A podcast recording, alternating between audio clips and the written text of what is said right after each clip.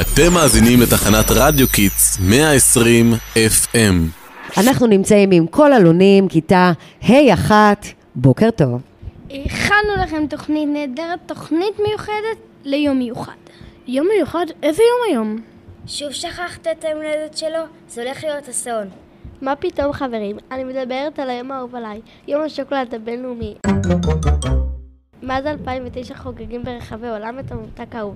איזה שוקולד אתם הכי אוהבים? אני אוהבת שוקולד חלב. אני הכי אוהב שוקולד לבן. שוקולד לבן הוא בכלל שוקולד? האמת שאין תשובה חד משמעית. יש כל כך הרבה סוגים של שוקולד בעולם, אבל לכולם יש מכנה אחד משותף. הקקאו, וכמובן כמות שונה של סוכר.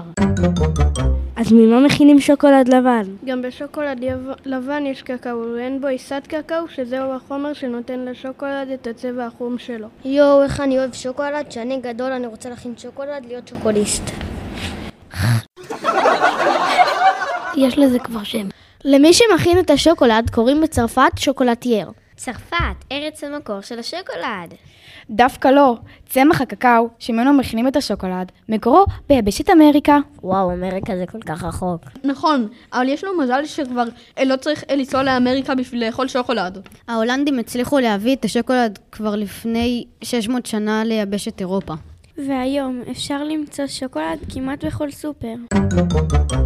אפשר להפסיק לדבר על שוקולד? נהייתי רעב. וואי, גם אני. גם אני. גם אני. גם אני. היי, מה זה ש... שאתה לועס שם? שוקולד, למה אתה לא מכבד? אה, זה קצת שוקולד פרה. שוקולד פרה זה השוקולד האהוב עליי. מעניין למה קוראים לו שוקולד פרה, בגלל החלב שממנו מיוצר השוקולד.